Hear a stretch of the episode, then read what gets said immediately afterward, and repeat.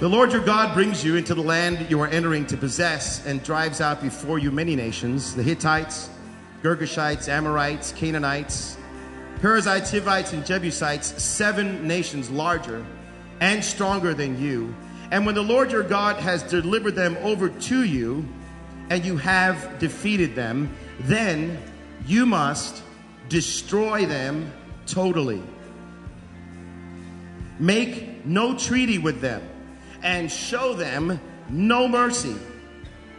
Do not intermarry with them. Do not give your daughters to their sons, or take their daughters for your sons, for they will turn your children away from following me to serve other gods. And the Lord's anger will burn against you and will quickly destroy you. This is what you are to do to them.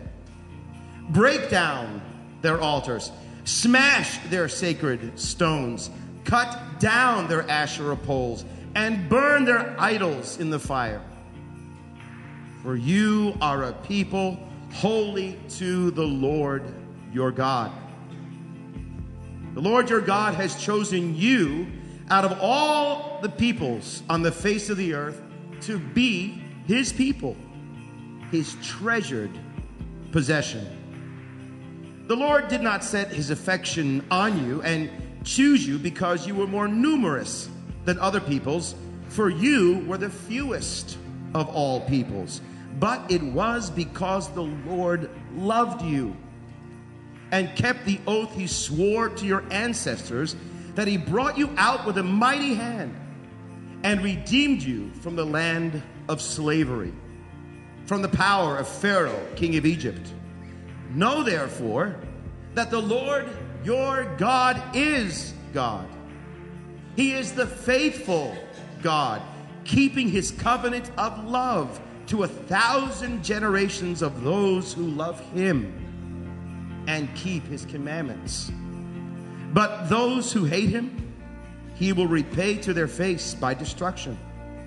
He will not be slow to repay to their face those who hate him.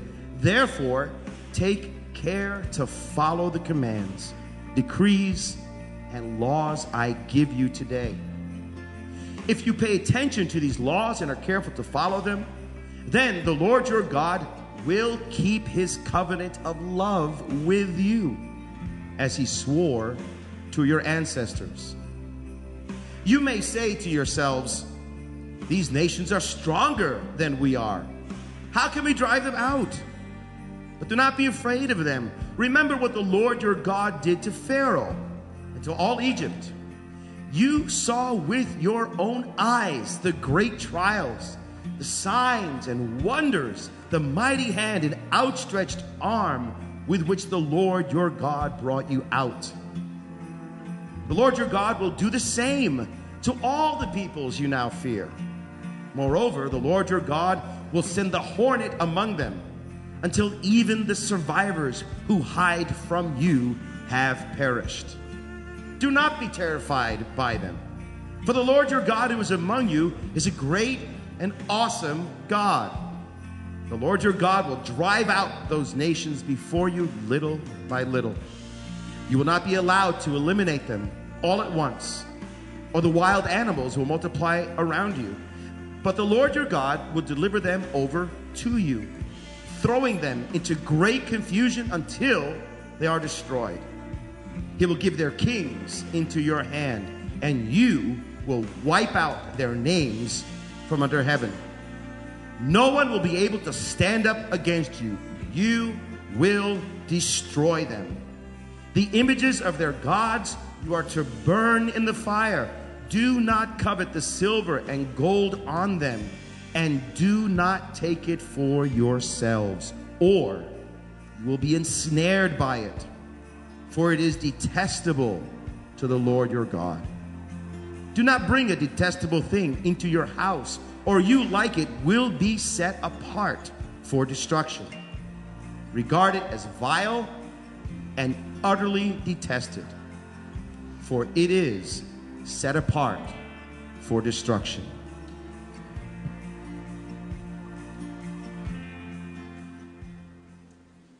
Thanks, Pastor Carlos. Um, we are in a series, as Pastor Carlos mentioned, called It's Complicated. And the purpose of It's Complicated was to really hone in on some things that we really don't want to preach about and then preach about them. Um, things that Christians really don't like to talk about and talk about them. Or, or things that, that, at least on, on one hand, maybe believers believe but have a very difficult time gelling and verbalizing that into some type of a conversation with someone on the outside. Things that, in all honesty, push people further away from the Lord than closer to Him um, because of their conceptions of that. And this week is no different. This week we're talking about, um, I don't think I can believe in the genocidal God of the Old Testament. I think the original title was that we had was I don't think I can believe in the mean and angry genocidal God of the Old Testament, but that's how we shortened it. And this is something that is, whether you are a high school student heading off to college, or you're someone in the workplace, or you've done a fair amount of reading either in the Bible or outside of the Bible, you've run across this objection, either yourself or somebody else. And, and this has been something where you're like, yeah, you know what? Last year when we were reading through the whole Bible in 90 days, we were preaching through it, it got a little rough there in Deuteronomy and Joshua and just describing what in the world God was calling his people to do and laying just basically this, this army of God coming through and just seemingly massacring every living thing, old, young, livestock, it doesn't matter which, just a, a massive like brushstroke of violence and bloodshed all throughout that period of the Bible. It's difficult for us to, I mean, every commentator and scholar that I read on this says, yeah, this one's tough. I mean, even guys that are like, yeah, and when the guys that seem like they just they like controversial things or they like talking about hell or things, you know, just people who are like that. When they get to this, they're like, yeah, this one's rough. This is a little tough for us to wrap our minds around. Uh, but it's something that the new atheists have had a field day with. Uh, Richard Dawkins in The God Delusion said the Bible story of Joshua's destruction of Jericho, which was the first uh, battle uh, that took place in the invasion of the Promised Land, and the invasion of the Promised Land in general, is morally indistinguishable from Hitler's invasion of Poland or Saddam Hussein's massacres of the Kurds and the Marsh Arabs.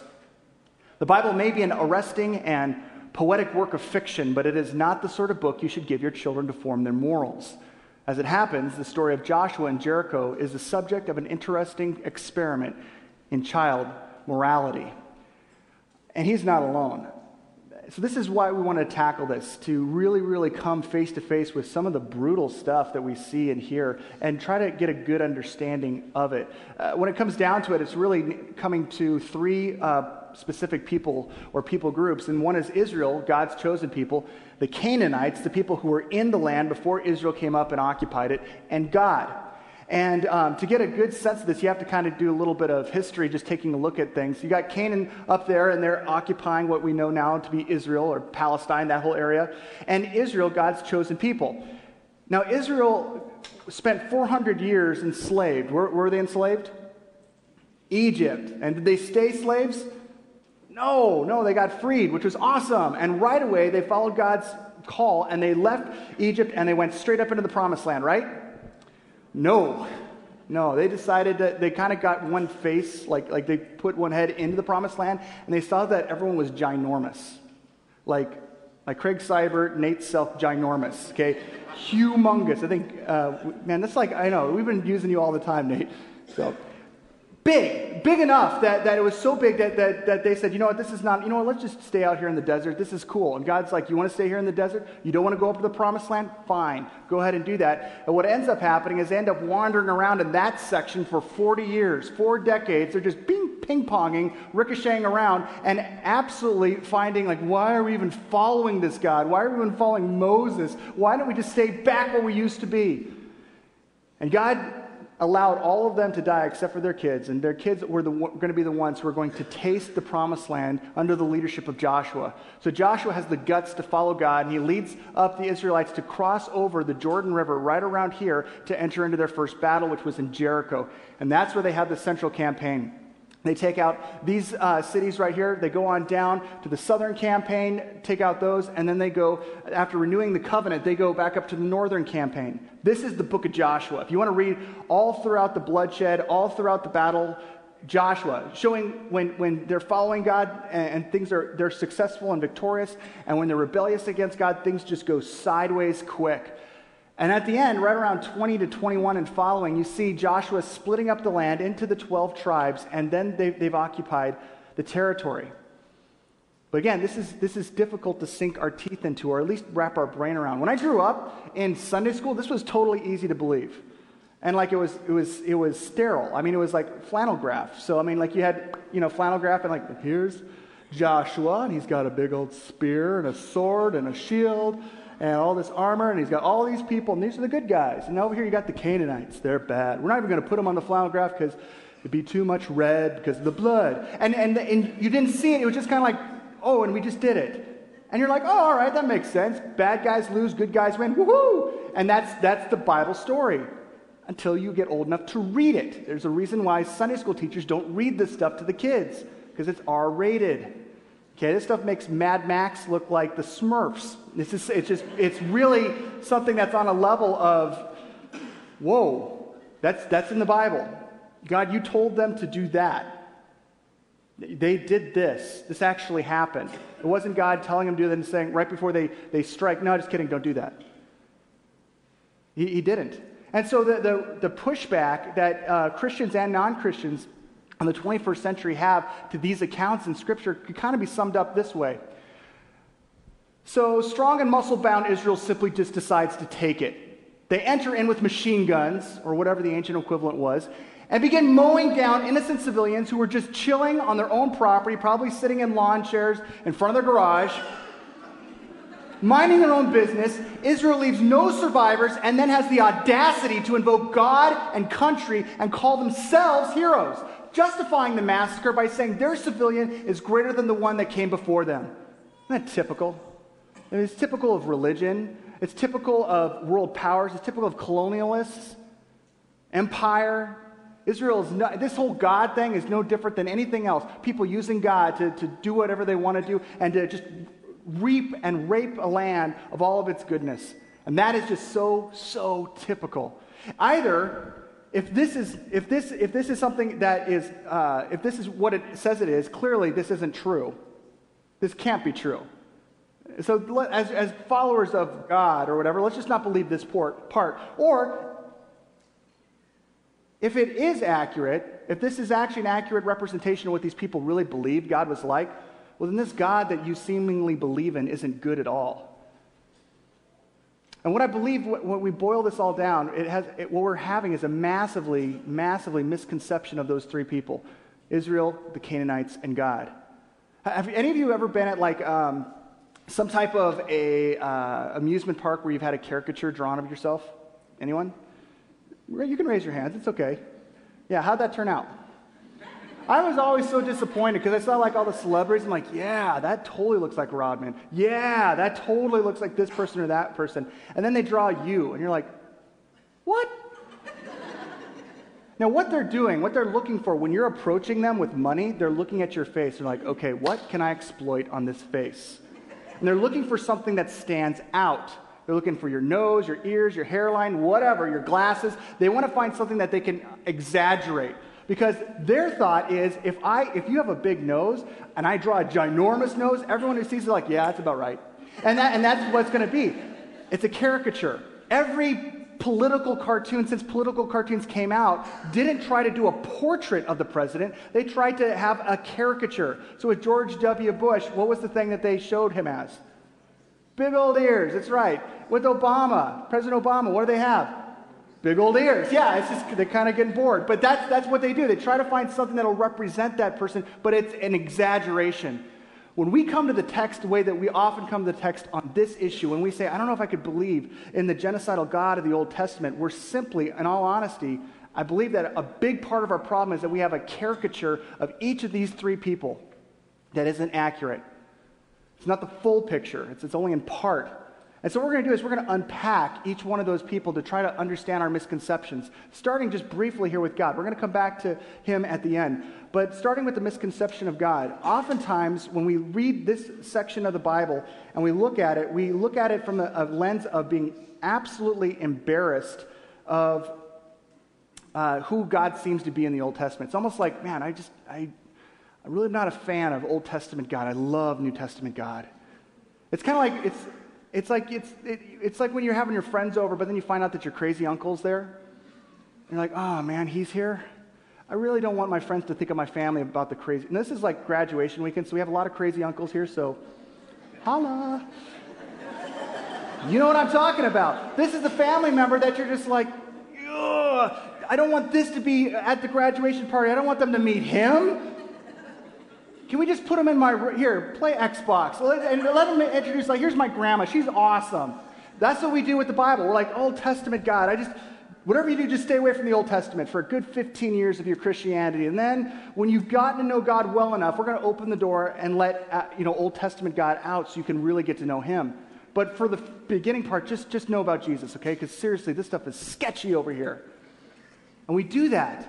And the problem with that is, is that we absolutely misrepresent the wholeness of who God is, number one. Number two, we, we, we really screw up the whole concept of, of our theology. It's almost like our theology is whatever we want to pick and choose from the Bible, and that we can wrap our minds around. But that's not, that's not Scripture. Scripture kicks all of us in the teeth. It helps all of us understand things about God that challenge us. And when we make when we enter into the Bible and we start off with something about God, we're like, he's just unfair or he's unjust. What we're doing is we're for me, I'm operating with 38 years of experience and I'm bringing that into an eternal experience and causing a judgment on it. I mean, it'd be like, have you ever walked in and seen a fight between two people, whether it's verbally or like throwing, throwing down fists and everything, and you formed instantly a judgment on who was right and who was wrong in that fight, only to find out later that you were totally wrong.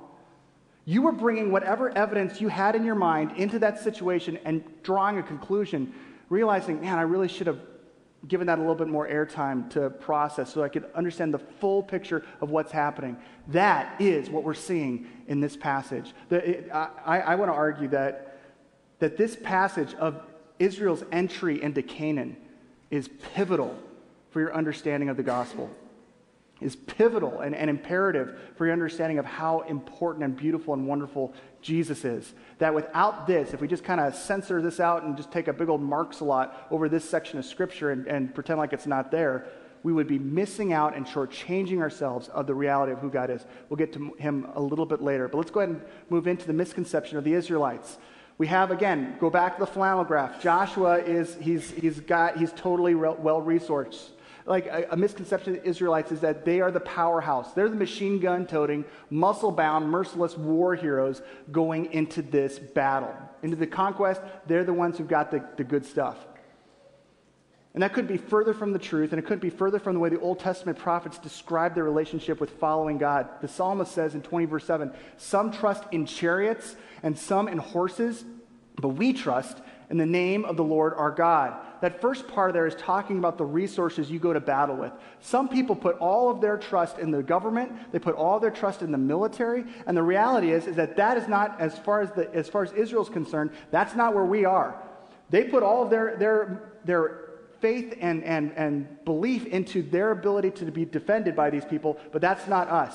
We, we are not this resource rich thing of the amount of resources we have is what dictates our confidence. Just to take a look at the, at the contrast between the two, between Canaan and Israel, God's chosen people, you realize how radically off that caricature is. The Canaanites are resource rich kids of the empire. Okay, you didn't just, these aren't Cabbage Patch kids that just came up in the promised land and out of nowhere. Where, I don't know where they came from.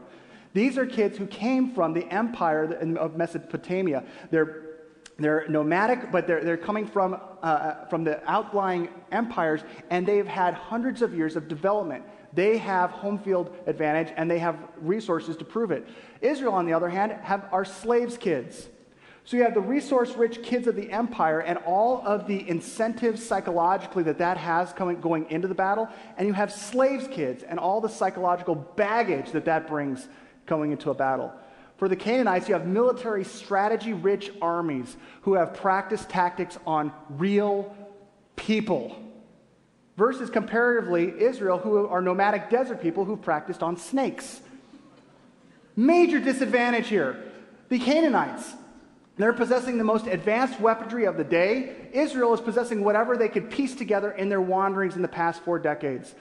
The Canaanites are ginormous, well, have well, ginormous, well-fed bodies which have enjoyed the fruit of the promised land. Remember, God told Moses, the promised land is flowing with milk and honey. This place is, it has got the food for you. When the spies go into the land, they talk about the, the fruit, eh, like literally the fruit and everything else that helps this people group become so large. There's something about them that's well fed and strong. They are at the Golden Corral saying, Yeah, one more steak, please, over and over again. And that's the promised land. That's their physical stature versus Israel, who have bodies fed by the more minimalist diet of bread, manna, and rock water. The Canaanites have armor able to withstand intense impact Israel has clothing worn by a homeless community for four decades. This is not a fair match. This is not something that we could look at and say, okay, yes, truly, they're resource rich. They are the machine gun toting war heroes people. No, they're not machine, they're not machine gun toting. They don't have those resources. Secondly, but we trust in the name of the Lord our God. Some trust in, in the resources, in chariots, and some in horses, but we trust in the name of the Lord our God. It's not their muscles, it's not them like being able to say uh, in bravado, look how strong we are. Israel had a perspective that this is God's, that this is Him.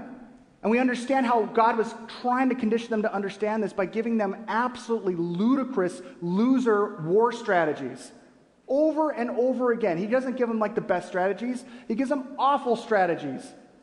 I mean, think about the stories we know from the Bible Joshua and the Battle of Jericho.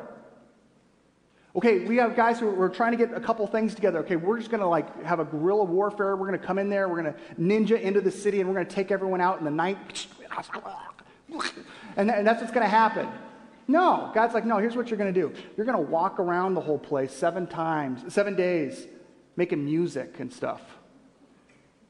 I mean, this is like it's just like it's like us going in to take out Osama bin Laden's compound, but instead of SEAL Team 6, we bring in like the Occupy Wall Street folks.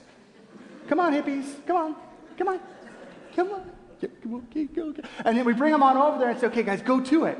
And the hippies go walk, Occupy Wall Street, start walking around Osama bin Laden's compound, like, hey, Osama, it's cool, man. We're going to fight you. We're going to fight you by making music.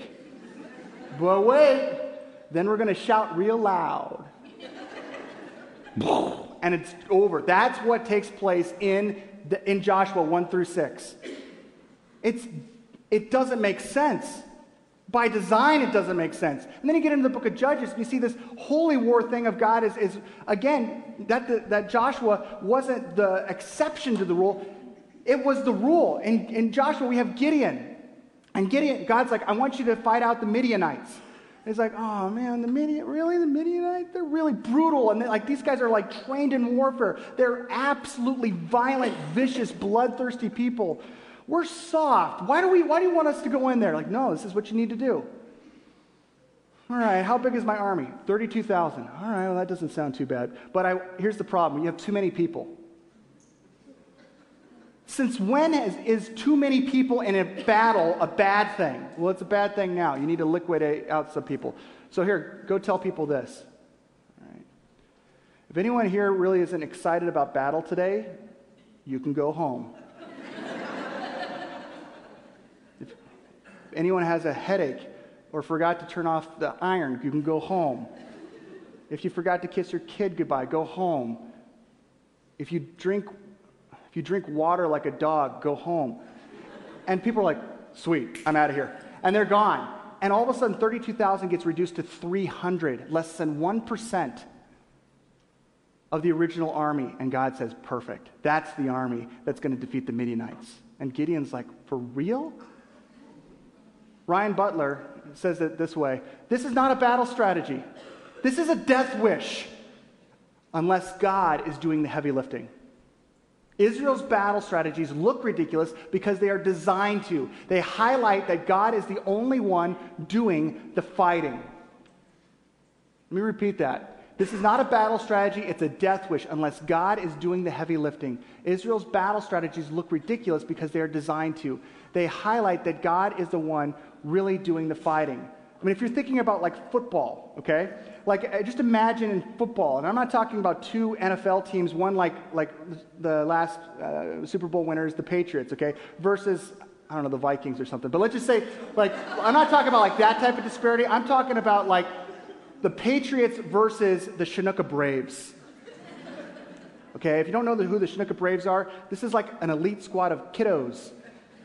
I got a helmet. You know, that type of thing. Jake, were you a Chinook Brave? Yeah, you were. Okay, it's a little Chinook Braves taking on the Patriots, and I don't care how inflated or deflated the ball is, the Patriots are going to cream them. It, that's the way it is. It's just going to happen that way. And, that, and that's the, this, this absolute radically difference of, of, of looking at what's going on here. Um, and this is the, the thing that we see all throughout. Back when, when Israel was just being evacuated out of Egypt, how long were they enslaved for?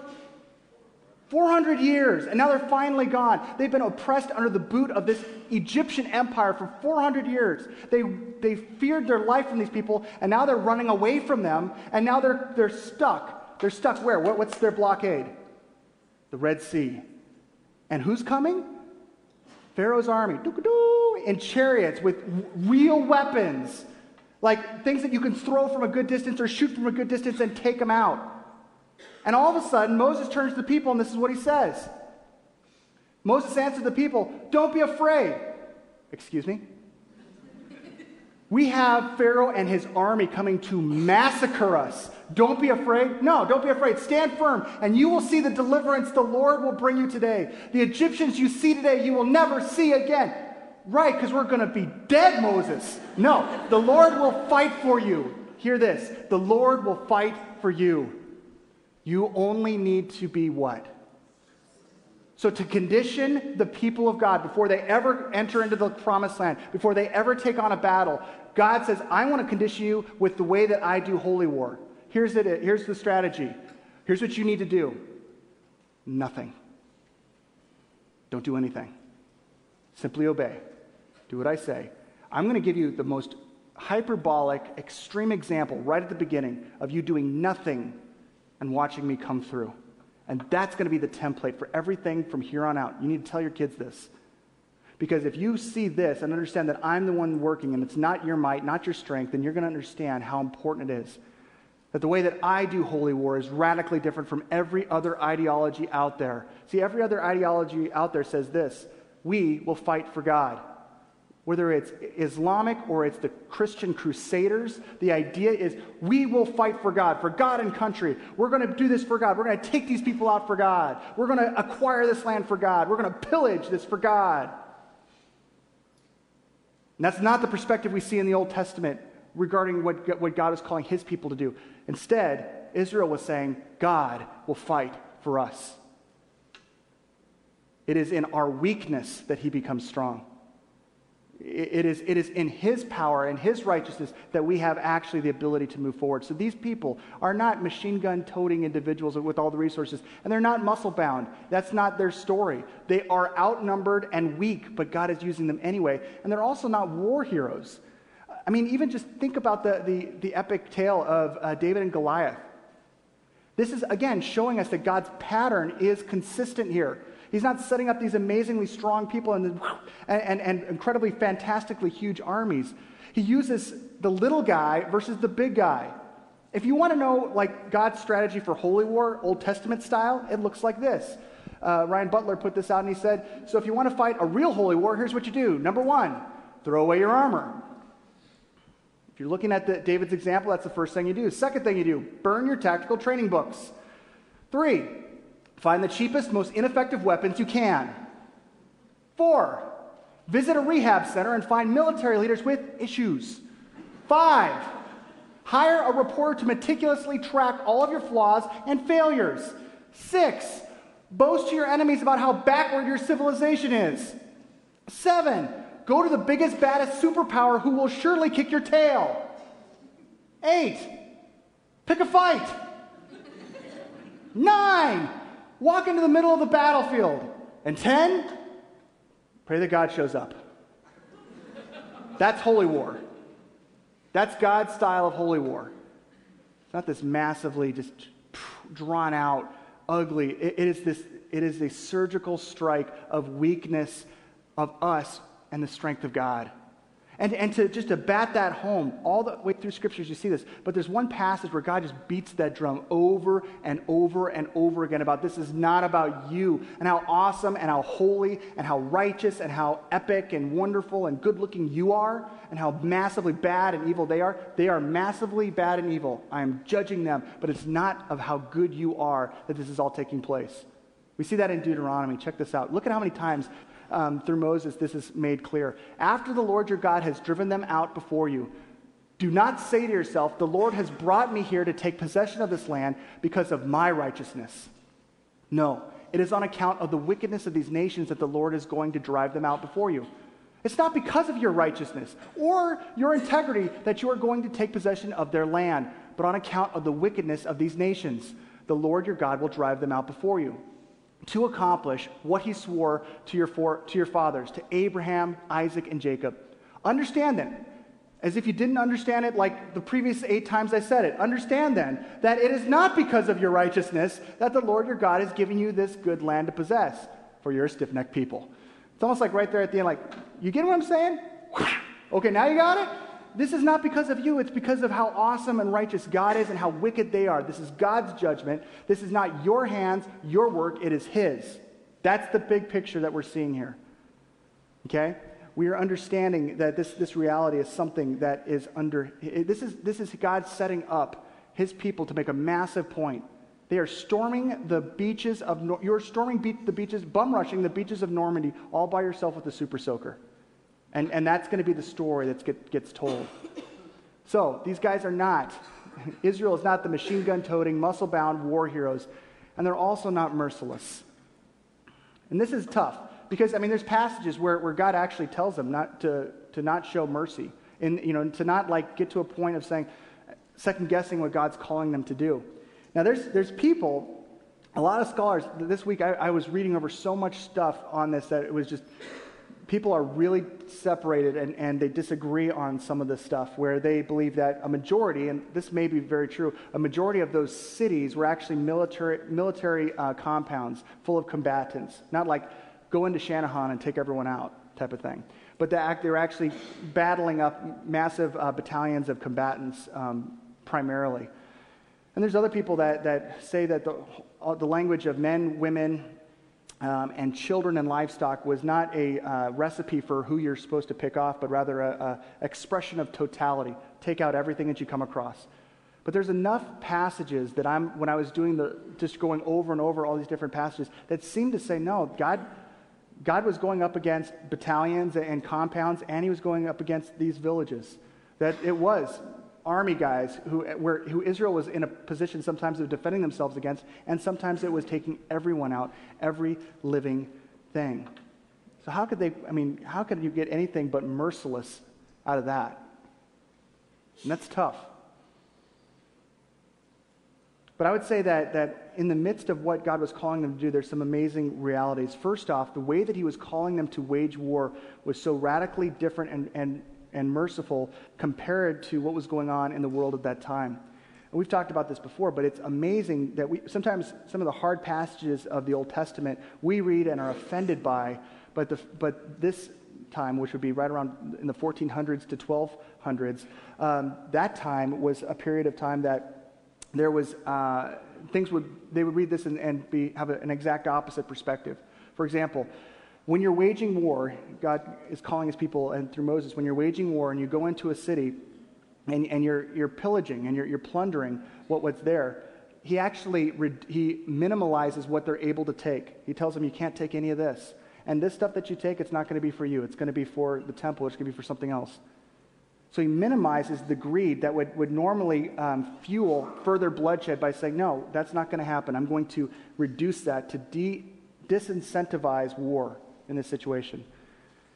It's very common for every community and every culture to go in and rape the people that are there. The husband's been killed on the battlefield, and you just go and have your way with whoever you want, and then you kill them and you keep moving on, or you just leave them be.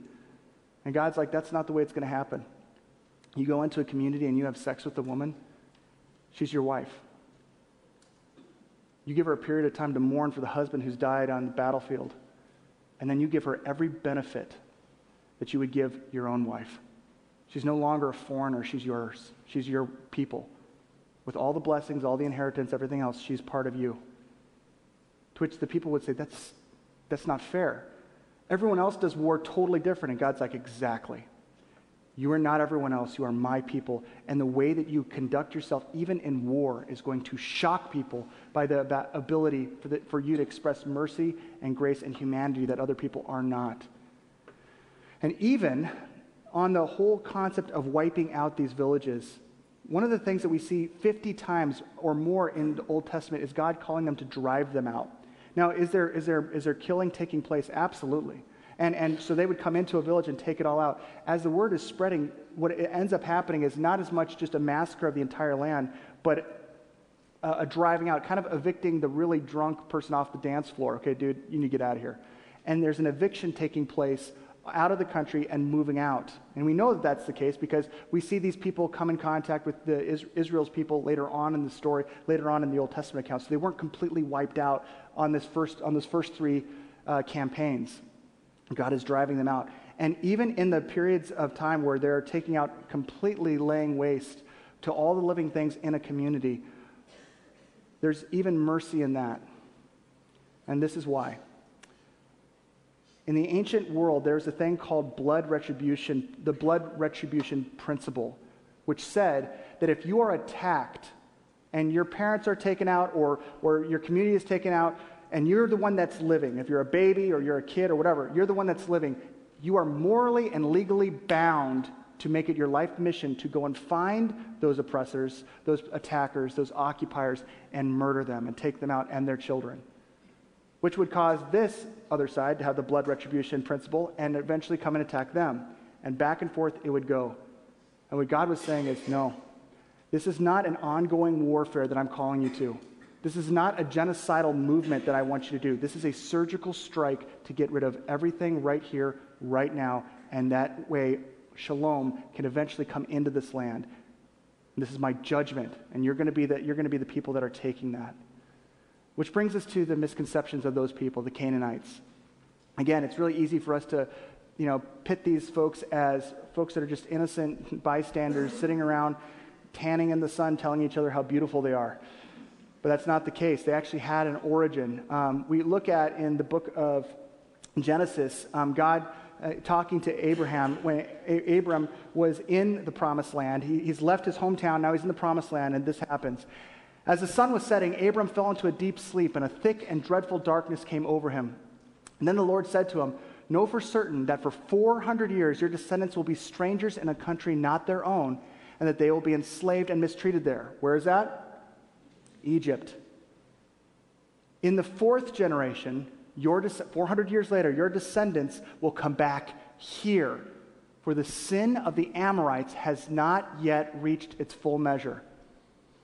Now, I've preached on this passage, but the sin of the Amorites and the Amorites was something that was so backburner to whatever I was talking about, it wasn't even really important. I was more focusing on the fact that Abram was given this promise by God that, that his, he, God was telling him, Your kids are going to be enslaved, but don't worry about that. 400 years later, they're going to come back to this land and they're going to take it over.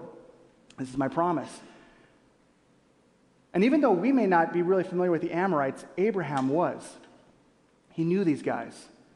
See, these guys were the guys that were the bullies in his hometown, the place that he came from. Let's go back to the map. Abram is, Abraham is in the land right there, the promised land where we see Israel uh, in that section. God is promising him that after 400 years, his kids are going to come back and take over that land. Uh, before that, Abram, what, he didn't grow up in Israel and in that area. He was born in the Mesopotamian area of Ur the Chaldeans, or also known as Babylon. The Amorites came from this area. They actually were the guys who started Babylon the really early primitive version of it, but it was them. Whenever you read Babylon uses a metaphor for the absolute most vile, vicious, witchcraft, pagan ridden, uh, bloodthirsty, rapist culture, the seeds of that were, were in Abraham's hometown with the Am- Amorites. And so God calls him out of that place, out of a pagan village, to go westward into the promised land, saying, This is going to be your land. But guess what? One day, your kids are going to be leaving this land and they're going to be out of the land for 400 years. And you know what? The people that you left back in your hometown, the bullies and all those other guys, they're going to follow you. And eventually, this people group is going to spread into this whole area and start to assimilate in with other tribes. And the barbarism that is in that tribe is going to continue to grow and grow and grow. And for 400 years, I'm going to wait till their sin has reached its full maximum potential before I judge them. Now, here's an interesting thing that we have to see in that God is expressing patience with the Amorites for 400 years. 400 years with an opportunity to turn to God, 400 years to recognize the absolute um, ludicrous evilness, evil ways of, of how they're occupying themselves and turn to God. And for 400 years, he expresses patience. Patience. I don't have patience for 400 seconds. And God expresses patience for 400 years. And on top of that, he allows his kids to be enslaved for 400 years and subjugated and oppressed while waiting for the Amorites to turn until their sin got to the point where it's at its full measure. And he used his kids, this imperfect bunch of ex slaves, to take over the land, which was theirs to begin with, to take over the spot that God had promised Abraham to reoccupy the land. When we zoom out to the mighty empires of the ancient world, it's almost as if God is intentionally choosing the smallest, weakest, most vulnerable, helpless, and powerless nation he can to demonstrate the, to the mightiest, wickedest, bloodiest, nastiest powerhouse empires of the day that there is a message he wants to send loud and clear to the ancient world. And the message is this I am God, I am just, I, have, I hate sin, I have wrath, and I'm going to deal with it. And I'm going to deal with it through weakness. I'm going to show you that it is not man's strength, it's not man's righteousness, but my own, that I am. In me, there is life. Outside of me, there is death. And I'm going to use this people group as the front porch, as, as the model home of both my judgment and my grace. That was the message he's communicating loud and clear that was sent throughout the world. Which brings us back to the misconception of God. Again, the misconception is that he's just, uh, just so unfair and just. I don't get why, you know, it just doesn't seem very fair that God would do this. To which I would say, you're absolutely right It is absolutely unfair, but in a different way than we, we usually come at it. See, God would be completely justified if He would have said, you know what? There is not a single person bearing my holiness on this planet. I'm going to wipe clean the entire place. And He would have been totally justified, no matter what age. But He didn't. That's totally unfair. Not, it doesn't seem to be bearing the concept of justice but he did it anyway. It would have been, it was totally unfair that God would be so patient with people that were so messed up. For 400 years, he expressed his patience to them. And how, on top of that unfair, that he allowed his own kids to be subjugated for that period of time while he's expressing that amazing amount of patience to those people. Unfair. But you see, with God, unfairness and justice looks different. God's unfairness shows up as unmerited grace and undeserved patience, not a lack of justice. See, when God is unfair, it's to our advantage each and every time. And the other thing that, that if I'm talking to people that have issues with this passage, and I mean, honest, I've got issues with this passage. These are tough passages. You don't get up and believe this stuff because, like, this is what I would have written in the Bible. You believe it because it's true. And in the parts that you struggle with, you say, okay, God, I'm going to need you to work this out in my heart, but I'm following your lead. But when I'm talking with folks, it either be an unfair or, or that God really is a, this racist, xenophobic individual. Just this massive, like, nationalistic, yeah, my people, the Israelites, booyah, it's all about them. Everyone else can just do whatever they want. They can just die on the vine, I don't care. We see that it's not the case at all. In fact, we see just the opposite. We see that God is battling a toxic ideology, not a people group. We know this because he allows, in the midst of that campaign, for people within that, that people group to join them. Uh, Rahab. You have Rahab, who is a prostitute in Jericho, and she gets she helps God's people out, and she actually gets to be assimilated into God's people. The Canaanite, previously pagan individual, who is a prostitute gets to be brought into the family line, and not only the family line, Scripture makes very clear that they wanted to point out the fact when they get to Jesus' genealogy who's in the family line, who's a direct descendant of him, who's an ancestor of him? Rahab. the Canaanite prostitute. You have Ruth the Moabite. You have all throughout the Old Testament, once the surgical strike of the entrance into, the, into Canaan takes place, God's mission for his people is to, again, you just expressed the wrath of God as judgment. You were my arm of judgment to these people, but now you're going to be the arm of truth and grace to them. You, when you meet foreigners, people who are illegal aliens in your land, you treat them differently than everyone else does. That is how I'm calling you to do. That's how I'm calling you to live. When, when you have Jesus talking in Luke chapter 4, he's talking to a bunch of religious people in Nazareth. And he says, You know what the deal, you know, I don't know what the deal is with you guys. Don't you remember back, back in our own history? When Elijah, when Elijah, when there was a famine across the land and the sky was shut off, he didn't go around and help people. He didn't help any of the widows in Israel. Who did he go and help? A foreigner, a foreigner widow. When Elisha was walking around, there's tons of people with leprosy. Did he go around and help people with leprosy? Nope. He helped, he helped Naaman, the Syrian, our enemy, the foreigner. All throughout the Old Testament and the New Testament, God's mission is you are my ambassadors of who I am to the world, that the world may know. And we see that continue on. The part that we love about the Bible is when we see Jesus coming in and talking about that and making that possible. God's battle is battling a toxic ideology, not a people group. He battled that rebellion in every people group, including Israelites. All throughout Leviticus, he says, Look, this thing that we were against in, with the Canaanites, if you guys do this, the same judgment's going to be on you. This is not a xenophobic or bigoted or racial move. This is a ideology rebellion move. That God is saying, look, there's no rebellion with me. That's not how it's going to work.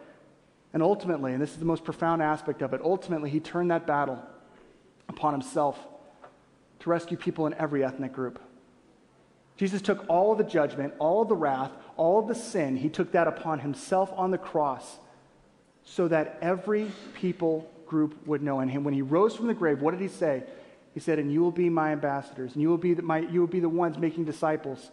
You're going to be the ones telling them about this amazing, unmerited, unfair grace that I'm expressing to you. And you're going to be my witnesses here in Jerusalem with all these Jewish religious people, and in Judea and Samaria, where there's people that are racially different than you, and to the ends of the world, where there's people that are doing things that just make you want to vomit, but you're going to love them anyway. That's what's going to happen. That is this moving out. And so when I'm, when I'm reading through the, the conquest of Canaan, do I struggle with it? Yes. There's parts that, again, I have a hard time believing, but that doesn't mean that I, don't be- I can't believe in a God who would do these things.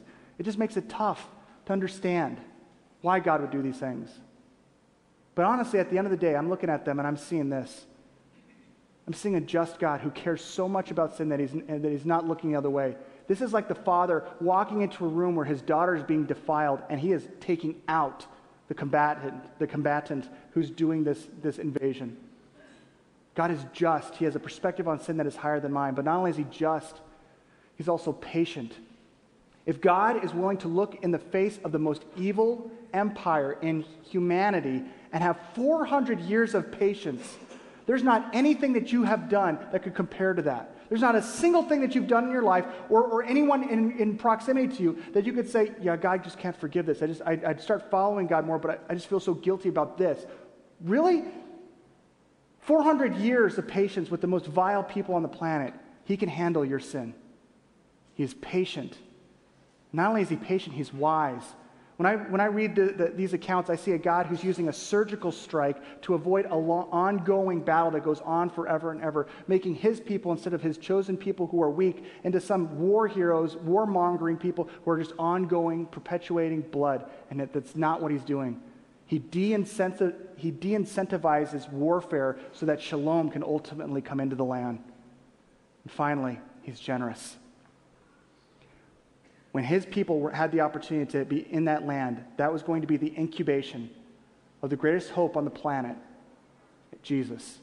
That out of this land would come the one that was going to be the Savior of the entire world, no matter who you are, no matter what you've done, no matter what your past is, no matter what's been done to you, that this Savior was going to be someone who's going to give you hope and a future. That it was going to be Him and Him alone, His righteousness. So at the end of the day, as Christians, if you're a Christian, don't try to simply just explain away this stuff by saying, well, it, must not mean what it says it means. Or I just don't want you to read that part of the Bible because it's really, really embarrassing and sketchy and hard to explain. It's complicated. Instead, say, you know what? This is a complicated part of the Bible. But when I'm reading it, at the end of the day, these are the things I'm seeing about this God that I serve because I'm seeing the God of the entire Bible being present, presented, not just this one caricature, not just this one frame, the whole picture, the whole movie. And God doesn't call me to understand everything that He does, He simply calls me to trust Him, to out of faith follow His lead. And that's what He's calling you to do today. There's not a single person on this planet who's, who's followed God who understands Him completely. That's not part of the equation. This is. Amen? Amen. Let's stand for prayer.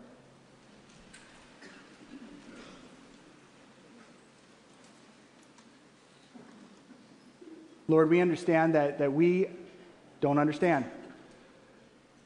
We completely get that, that we are limited. Um, we know that you want us to know you. We know that you record things in Scripture so that, that we can uh, just plumb the depths of, of our own mental understanding with the Holy Spirit's help to be able to learn about your character and your justice and, and your, your love and your generosity and your mercy and your truth. The things that, that we can wrap our, our arms around so easily and the things that are just really difficult and precarious, but they're still there. Lord, I pray that you rise up a people who trust you first and foremost, that you eliminate the excuses from our minds and our lips. Instead, you create a people who are trusting the Savior of the world. And when we see the fruit of that, we give you the thanks and the glory. It's in Jesus' name. And all God's people said, Amen. Amen.